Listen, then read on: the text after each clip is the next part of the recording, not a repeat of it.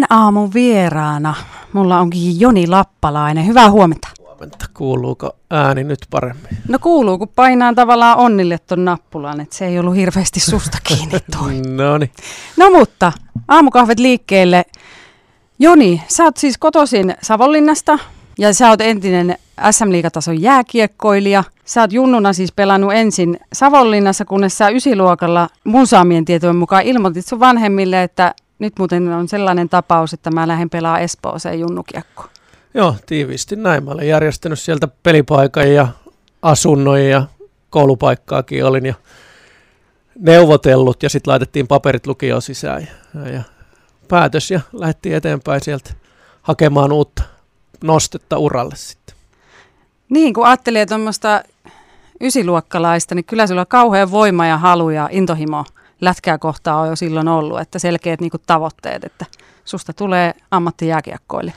Joo, oli ne silloin aika selkeät. Että, että tietysti Savonlinnassa ei siinä vaiheessa pelattu nuorissa SM-tasolla ja Espoossa oli, oli siihen mahdollisuus ja sai kovempaa kilpailua reeneissä ja hyvän mahdollisuuden. Ja silloin siellä vielä oli savonlinnalaistaustainen valmentaja, joka sitten auttoi siinä, siinä päätöksessä ja, ja tuli sitten myös muualta Suomea niin, niin saman ikäluokan kavereita – ja asuttiin, meitä oli kolme kundia, ketä asui sitten samassa, samassa asunnossa, niin siitä se ralli lähti käyntiin sitten.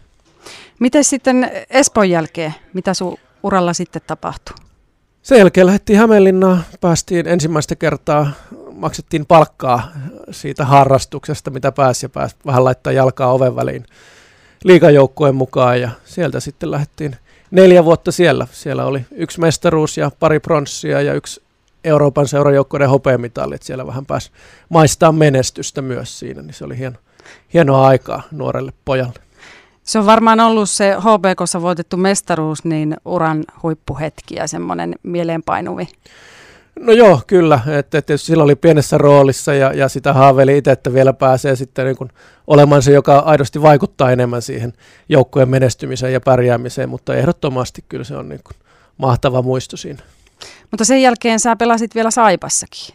Joo, sitten mä lähdin Lappeenrantaan. Siellä piti lähteä hakemaan niin kuin vahvaa nostetta uralle, että siellä olisi ollut mahdollisuus olla niin kuin ykkös-kakkoskentän roolissa joukkueessa, että, että, sinne lähdettiin kahden vuoden sopimuksella, mutta se tarina ei mennyt ihan siihen suuntaan, mitä haluttiin. Niin, sä sanoit tuossa aikaisemmin jo, että silloin kun HPKssa voititte Suomen mestaruuden jääkiekossa, niin tota, että sulla oli jo semmoinen niin kuin kamikatse, että, että sä tuut vielä oleen siinä joukkueessa se niin kuin vastuullisempi pelaaja, että sulla oli vähän pieni rooli itse mielestä silloin, mutta että se tulee vielä jonain päivänä se hetki, kun sä oot niin kuin avainpelaajien joukossa. Sulla oli selkeät tavoitteet ja haaveet siitä. Sitten sä menit Saipaa, kunnes sitten, se oli ensimmäisellä kaudella. Mitä tapahtui? Kaikki loppu kuin seinää. Joo, se oli itse asiassa tota, kesällä olin äh, muuttohommissa ja, ja tota, hyppäsin rekan lavalta alas ja ihmettelin, että vähän nyt rupesi polveen sattumaan. Ei tapahtunut mitään ihmeellistä, mutta turpos vaan. Ja mulla oli aikaisemminkin ollut pieniä haasteita polven kanssa, mutta ei, ei pitkään aikaa mitään, mitään suurempia ongelmia. Ja, ja, ja siitä se turpos ja sitten lähdettiin katsoa, että, että mikä siellä on. Ja piti olla parin viikon sairaslomaa, että kierrukkaa vähän operoidaan ja korjaillaan. Mutta se tarina meni vähän toiseen suuntaan silloin.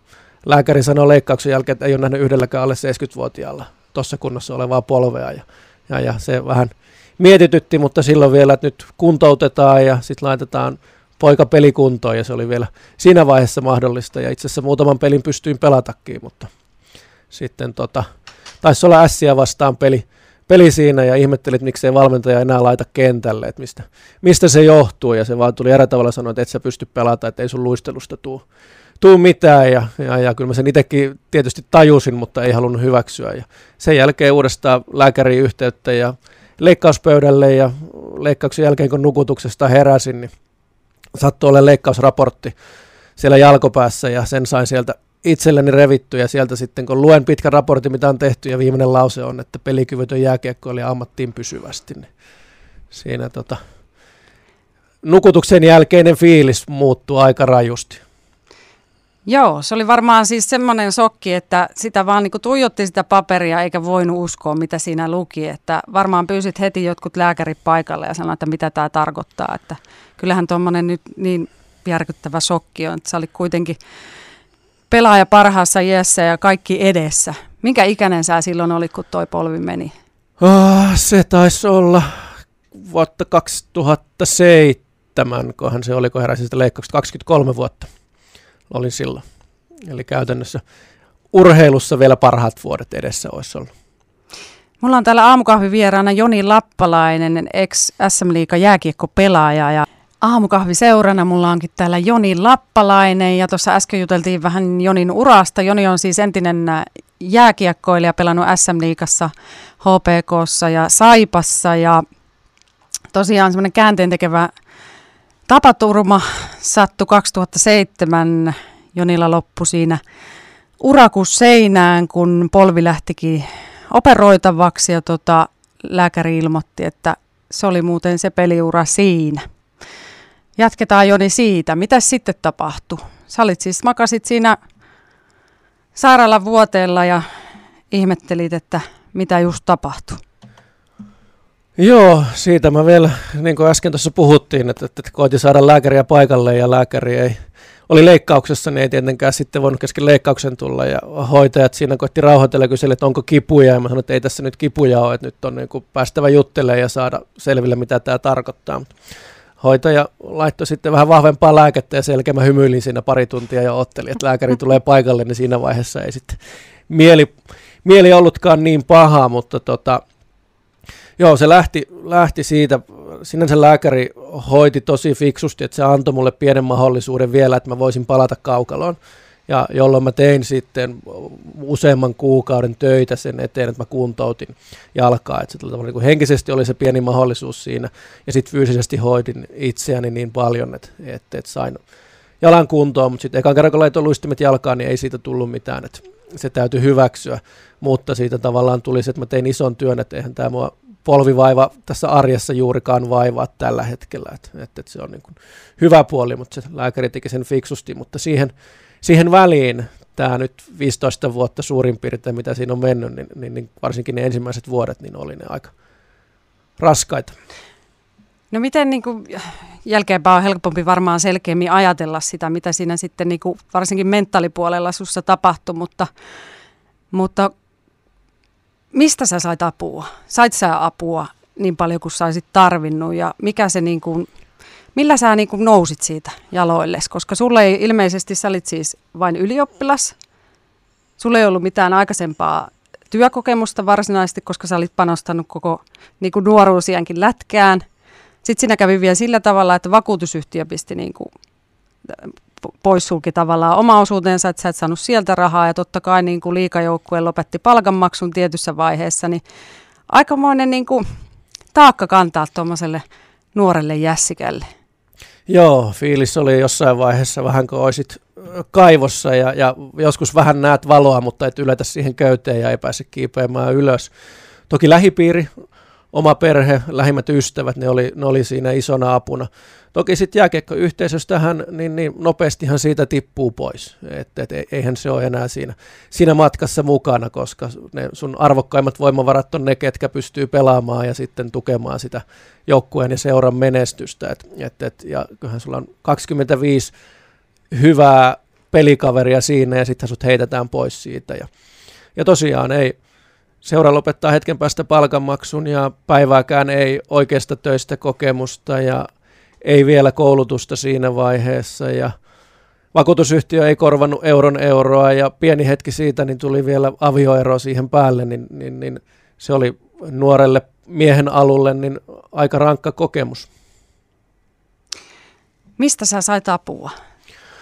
Uh, No Saiko se siis ammatillista apua? No, Tarjottiinko sulle no mitään no mä, semmoista? Mä itse, mä itse asiassa silloin äh, Saipan fysioterapeutti, joka oli, niin ohjasi mua sitten. Mä kävin tämmöisen niin NLP-valmennuksia ja tein niitä. Että, että aika paljon rupesin lukemaan kirjoja ja tietysti juttelin lähipiirille ja, ja kävin erilaisissa valmennuksissa, mutta ne oli itse hankittu ja ei, ei siihen ohjattu mihinkään. Et, et kysyin silloin pelaajayhdistykseltä, jääkeikon puolella, että voisiko ne tota, antaa jotain vinkkejä, että mitä mä lähtisin opiskelemaan ja tekemään, niin tähän päivään mennessä mä en ole vielä vastausta sieltä saanut. Et, et siinä oli se tavallaan niin jääkeikkoyhteisön tuki mua kohtaan, niin se oli äärimmäisen heikko siinä. Et.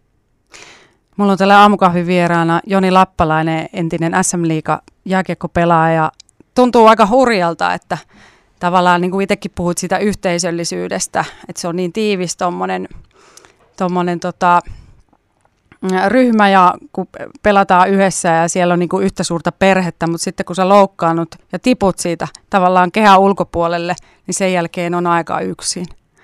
Että mutta sä selvisit siitä. Ja ilmeisesti on ymmärtänyt sun puheista, mitä äskenkin tuossa juttelit, että puhuminen on se A ja O. Että sä suolsit sitä ulos, sitä pahaa oloa ja yritit etsiä itse niitä ratkaisuja. Että kyllä, siinä, kyllä sä oot aikamoinen äh, tahdonvoimainen ihminen ollut jo silloin. Joo, kyllä se sitten niin kuin ajan kanssa se lähti se tavallaan fiilis siitä, että heitä jotain täytyy tehdä ja, ja tekikin paljon asioita nopeasti työelämään ja, ja sitten opiskelemaan sitä kautta. Ja toki viikonloppuisin purettiin ehkä vähän väärällä tavalla aina välillä sitä pahaa oloa, mutta se toisaalta sitten sai puhaltaa myös asioita ulos sen oman, oman ystäväpiirin kanssa ja, ja tuskaa välillä, välillä nauraen, välillä itkien ja töitä tehty. Mutta tosiaan nyt, sitä matkaa on käyty, niin nämä kaikki kokemukset on oikeastaan iso voimavara, mitä on tänä päivänä ja, ja nythän eletään äärimmäisen onnellista arkea juurikin tänään.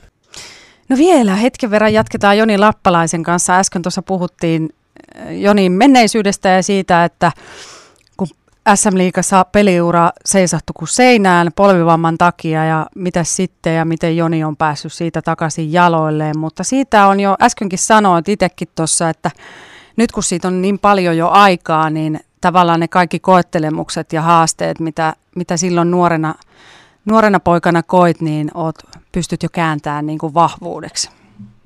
Joo, se on just näin, että, että nyt ne on niin kuin, voiko sanoa, että hyviä kokemuksia tänä päivänä, että, että, että kun ne osaa kääntää, että, että millaisia voimavaroja sieltä on tullut ja ne on käsitellyt moneen kertaan ja, ja kai niin, niin jonkunlainen jälki on tuolla selkärangassa edelleen, mutta on niin kuin hyvällä positiivisella fiiliksellä voi, voi muistella niitä ja tosiaan niin kuin äsken tuossa tauolla sanoin, niin pienet myrskytuulet, jos niitä arjessa tulee, niin, niin ei ne hetkauta tällä hetkellä, että et, et niiden kanssa niin kuin oppii suhtautumaan asioihin eri tavalla. Mutta viime vuosina on sitten vähemmän ollutkin myrskysää ja te olette perheen kanssa muuttanut parisen vuotta sitten tänne Jyväskylään, niin mitä sulle ja teille nyt sitten kuuluu? No meille kuuluu tosi hyvää. Me tosiaan kaksi, reilu kaksi vuotta sitten ihan extempore muutettiin Jyväskylään käytännössä tietämättä, tuntematta täältä mitään, ketään. Pakattiin pakettiauto täyteen ja hypättiin Esposta ja löysimme itsemme palokasta. Ja, ja, ja nyt mä oon semmoinen kuin Kotirinki Oy, pieni firma siinä toimitusjohtajana ja osakkaana, tehdään kotisiivousta, kotiapua, niin mun arki menee tekemällä sitä ja vaimo on perustanut oma yrityksen tänne Jyväskylään puolitoista vuotta, tehnyt Duuniterkkari Oyn parissa hommia ja sitten on kotona pienet pojat, koulutaival alkaa vanhimmalla tuossa syksyllä ja eletään sitä onko tämä nyt niitä ruuhkavuosia vai onko ne kovemmat ruuhkavuodet sitten tulossa hetken päästä, mutta Mä en tiedä, mulla ne on jatkunut jo niin pitkään, että ne alkoi tuossa jo varmaan tota kahdeksan vuotta sitten. Toivottavasti sulla on vähän lyhyemmät.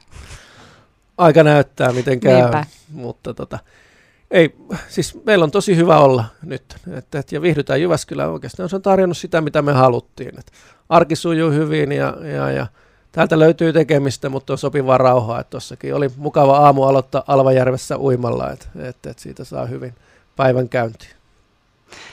Hei, kiitos tosi paljon, kun tulit aamukaffeja juomaan Joni Lappalainen ja kaikkea hyvää sulle ja sun perheelle. Ja pakko kysyä muuten loppuun vielä, kun MM-kisat alkaa huomenna perjantaina, niin tuleeko kuinka ahkerasti seurattua pelejä? Kyllä mä varmasti Suomen perit yritän kaikki päästä katsomaan, että jos se ei ihan alusta loppuu, mutta sillä tulee seurattua. Ja toivotaan, että tänä vuonnakin päästään nauttimaan menestyksestä. Kiitos. Kiitos.